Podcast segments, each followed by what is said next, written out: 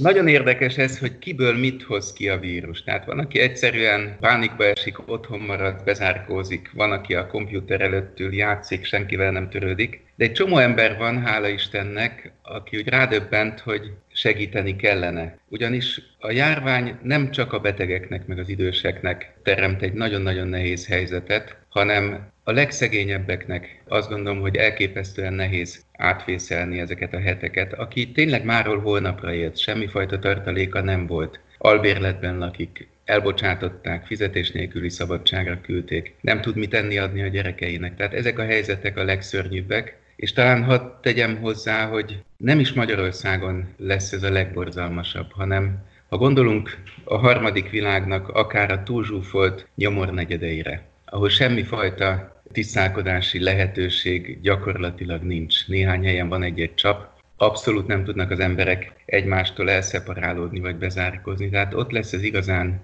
szörnyű és, és szívszorító. Vagy ha gondolunk a hatalmas menekült táborokra, ahol szintén a legelemibb feltételek sincsenek meg. De visszatérve, tehát sok emberből nagyon jót hoz ki ez a helyzet. Szombathelyen például van egy kis baráti kör, a Máltai Szeretetszolgálattól, Karitásztól, önkormányzattól is vannak nyitott szívű, jó szándékú emberek az Egyházmegyétől, és mi szerveztük ezt meg a Szent Márton Köpenye Alapítványnak az égisze alatt, hogy a legszegényebb családoknak meleg ételt viszünk. Ugyanis a gyerekek iskolaidőben kapnak ennivalót, és most is hétköznaponként, aki ezt ügyesen meg tudja szervezni, és mondjuk nem egy távoli faluban lakik, ahonnan bejárt, annak a számára ez könnyen megoldható. De főként például a húsvét napjaiban ezeknek a családoknak óriási nehézséget jelentett maga a tisztességes étel asztalra tétele. És nagyon szép volt szombathelyen azt látni, hogy rengetegen ebbe belelkesedtek adományokkal. Önkéntesek viszik ki, tehát autókkal jönnek a,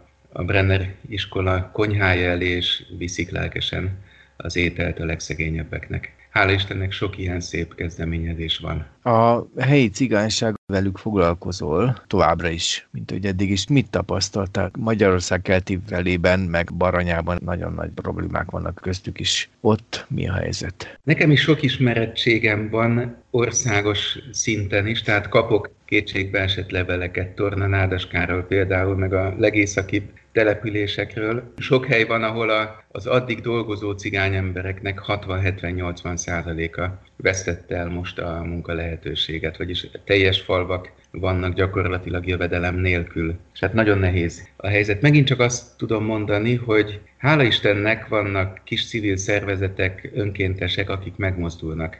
Egy nagyon jó vállalkozó ismerősöm például, akinek hús üzemi vállalkozása is van, saját maga hirtelen eldöntötte, egy kis teherautót megpakolt és ment föl tornanádaskára, hogy segítsen. És ahogy ott kipakoltak, akkor hirtelen azt mondta nekem, hogy ide nem egy kis busz kellene, hanem száz. Tehát megdöbbent azon, amit látott.